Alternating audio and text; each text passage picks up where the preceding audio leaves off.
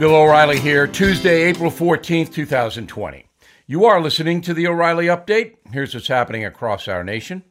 Scientists say obesity, the biggest factor in New York's virus spread.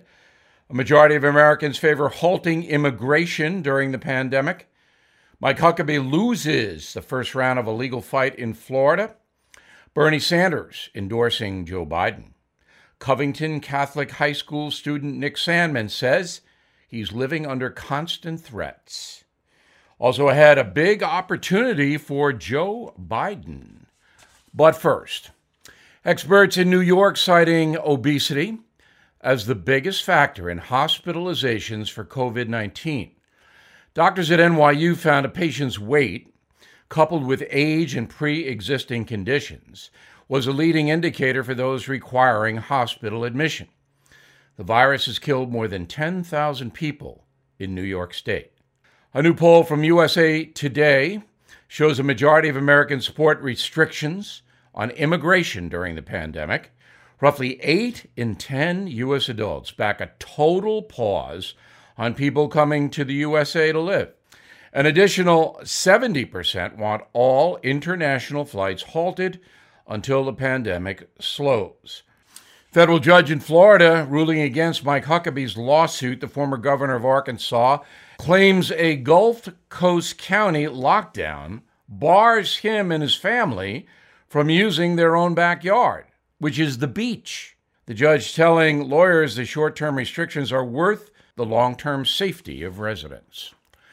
Bernie Sanders officially backing Joe Biden's campaign, the senator speaking with the former vice president on video when he made the announcement yesterday.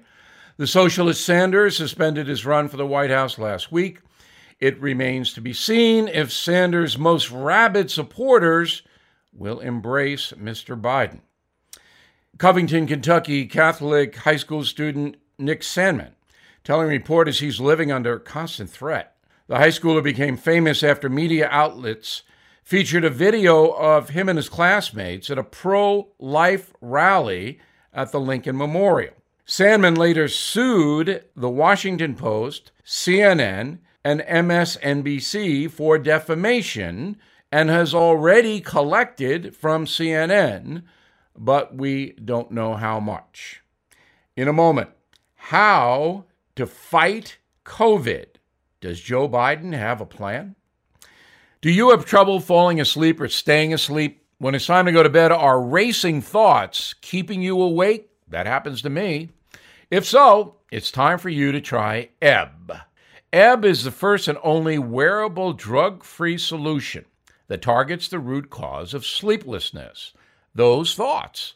Ebb applies precise and continuous cooling to the forehead, calming your mind. Ebb is clinically validated, and four out of five users report falling asleep faster and improving overall sleep quality. If you tried everything from pills to pillows with little success, it's time for you to try Ebb. Get the sleep you need so you have more energy to do the things you love. Right now, my listeners can try Ebb risk free 60 nights. You even get free shipping. Call 877 777 8906 or go to tryebb.com. That's 877 777 8906. Or go to tryebb.com, T R Y E B B.com for free shipping and a risk free 60 nights.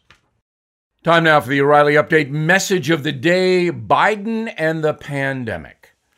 There is a major opportunity for the sequestered Joe Biden to show his perspicacity in fighting the pandemic. So, what would you do, Mr. Vice President, if you were in charge of the nation today? A perusal of the Biden website does not reveal many specifics. Joe would endorse unlimited government spending to stave off economic damage to workers. He doesn't exactly say, as Bernie Sanders did, that the Fed should continue paying every laid off worker's salary. But Mr. Biden implies it. As we pointed out on BillO'Reilly.com, that policy would collapse the dollar because the U.S. Treasury would have to print an unprecedented amount of paper currency, rendering the dollars in circulation today less valuable. So, your savings might be drastically impacted as well as investments. Mr. Biden also suggests that pandemic medical care should be free and much consumer debt, like college loans, credit cards, things like that, forgiven. Again, hello, economic depression.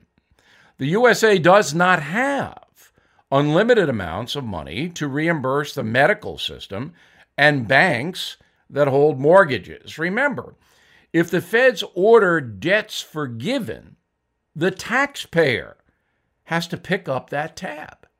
You don't just make them vanish. So it looks to me, and I want to be fair to Joe Biden, that the former vice president is pulling a Bernie. The government will provide, so don't you worry about it. Relax. What's another $10 trillion in spending? Now, there are Americans who support the unlimited entitlement train. Many of them don't know much about the country's $25 trillion debt and really don't care. If Joe Biden or anybody else wants to send money to them, they'll happily take it. Right now, it is estimated that the pandemic will cost the USA more than $5 trillion. Many voters would like to see some solid pandemic problem solving, including this one. So, Mr. Biden's virus spendorama is a little disappointing. We need creative solutions, not blank checks. The pandemic is awfully contagious, as we all know, but so is crazy federal spending. We need a disciplined, tough strategy to rebuild the economy as well as keeping citizens safe. We don't need to collapse the American economy for years to come. Now, two days ago, Joe Biden gave a quote. As we prepare to reopen America, we have to remember what this crisis has taught us. The administration's failure to plan, to prepare, to honestly assess and communicate the threat to the nation led to catastrophic results. We cannot repeat those mistakes. People across America are stepping up to the plate. In return, they want an answer to a simple question What is the plan to safely reopen America? Unquote. So, Joe, what is the plan? I'm Bill O'Reilly, and I approve the message by actually writing it. For more news analysis, please visit BillO'Reilly.com. In a moment, something you might not know. It's shocking that your home can be stolen easily. Deborah learned that brutal lesson when thieves found her home's title online. They then forged the document to appear she sold her house, but she didn't. The criminals borrowed thousands using Deborah's home equity. She didn't even know she was a victim until foreclosure and eviction notices arrived. She spent a fortune trying to get her home back. The FBI now calls home title fraud one of the fastest growing crimes, but you can avoid a possible nightmare by protecting your home with Home Title Lock. Neither your homeowner's insurance nor your bank protects you. For pennies a day, Home Title Lock will. Find out if you're already a victim of home title fraud.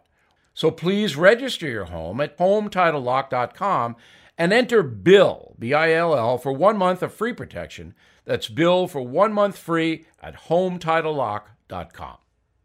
Now, the O'Reilly update brings you something you might not know. 155 years ago today, actor and Confederate fanatic John Wilkes Booth shot and killed the greatest president this country has ever had, Abraham Lincoln.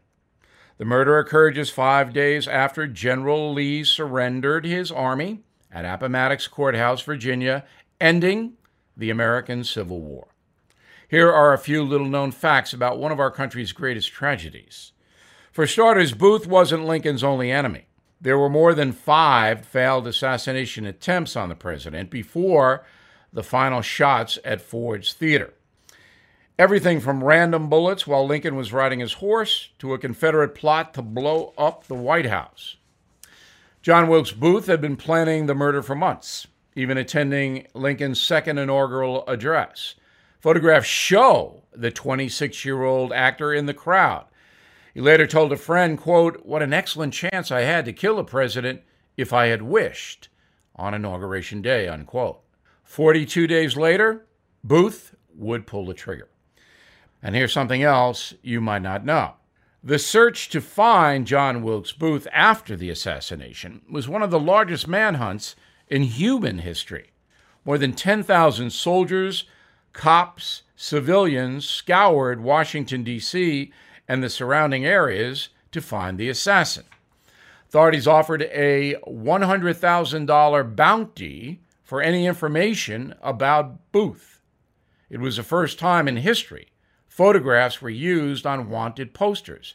An original copy of one of those posters fetched $37,000 in auction just three years ago. John Wilkes Booth was ultimately found in a barn in Virginia 12 days later. Killer was shot in the neck by a man named Boston Corbett and died within hours. Booth's final words useless, useless. Four accomplices were eventually hanged, including Mary Surratt, the first woman put to death by the American government. It is a fascinating story filled with some of history's most remarkable figures. My best selling book, Killing Lincoln, captures the murder and the manhunt in great detail. More than 3 million people have read it. Back after this. There are thousands of abandoned animals in the USA that need our help. I am partnering with Delta Rescue, the largest no kill care for life animal sanctuary in the world. Founded by actor Leo Grillo, who left Hollywood to devote his life to saving abandoned animals, Delta Animal Sanctuary is a one of a kind rescue unit. They are staffed by trained attendants who look after each animal, providing them water, treats, toys, and affection. Support Delta Rescue and put your legacy to work. Each life saving gift helps Delta fulfill their mandate to rescue and care for animals. Request a free estate planning package at deltarescue.org forward slash bill. For a limited time, please watch The Rescuer for free only at deltarescue.org forward slash bill. The Rescuer is an award winning documentary about Grillo's two year rescue of a family of 21 dogs abandoned in the wilderness. deltarescue.org forward slash bill. Thank you for listening to the O'Reilly Update. I am Bill O'Reilly. No spin, just facts, and always looking out for you.